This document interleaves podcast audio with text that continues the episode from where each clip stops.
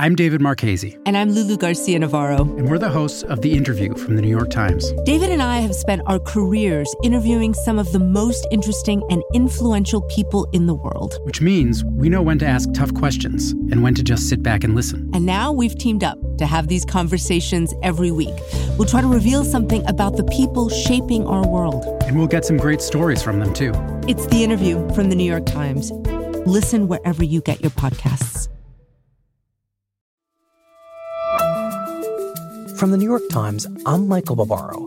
It's Wednesday, September 4th. Here's what you need to know today. Order! Order!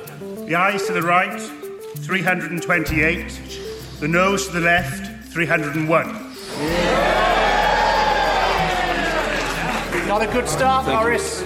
On Tuesday, British lawmakers rebelled against their new Prime Minister, Boris Johnson by trying to prevent him from leaving the European Union without a negotiated agreement. Point of order, the Prime Minister. Mr. Speaker, I think that. Thank you, Mr. Speaker. Let, let, let, the vote was a highly public rebuke of Johnson, who was jeered and mocked by his former colleagues in Parliament and undermined by members of his own Conservative Party, one of whom dramatically defected to a rival party stripping the Prime Minister of his parliamentary majority. Parliament is on the brink of wrecking any deal that we might be able to strike in Brussels because tomorrow's bill would hand control of the negotiations to the EU, and that would mean more dither, more delay, and more confusion.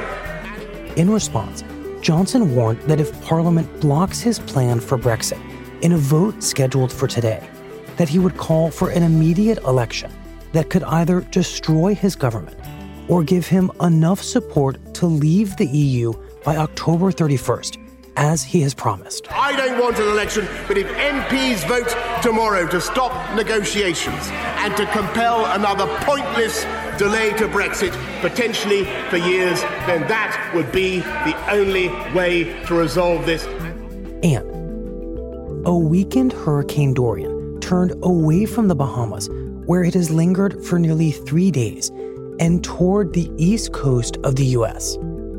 The hurricane, the second strongest storm ever recorded in the Atlantic, has been downgraded from a Category 4 storm to a Category 2, but has still triggered large scale evacuations from Florida to South Carolina as forecasters try to predict its exact course.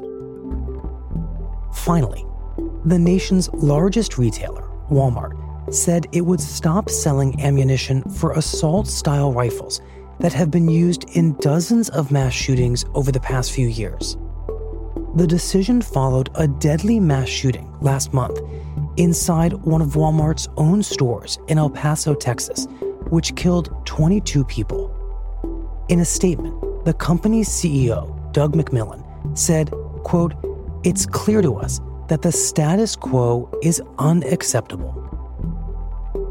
That's it for today. I'm Michael Barbaro. See you tomorrow. This podcast is supported by the Freedom from Religion Foundation. I'm Ron Reagan, an unabashed atheist, and I'm alarmed by the intrusions of religion into our secular government. That's why I'm asking you to join the Freedom from Religion Foundation, the nation's largest and most effective organization of atheists and agnostics working to keep state and church separate. Phone 1 800 335 4021, 1 800 335 4021, or visit the Freedom from Religion Foundation at ffrf.org. Ron Reagan, lifelong atheist, not afraid of burning in hell.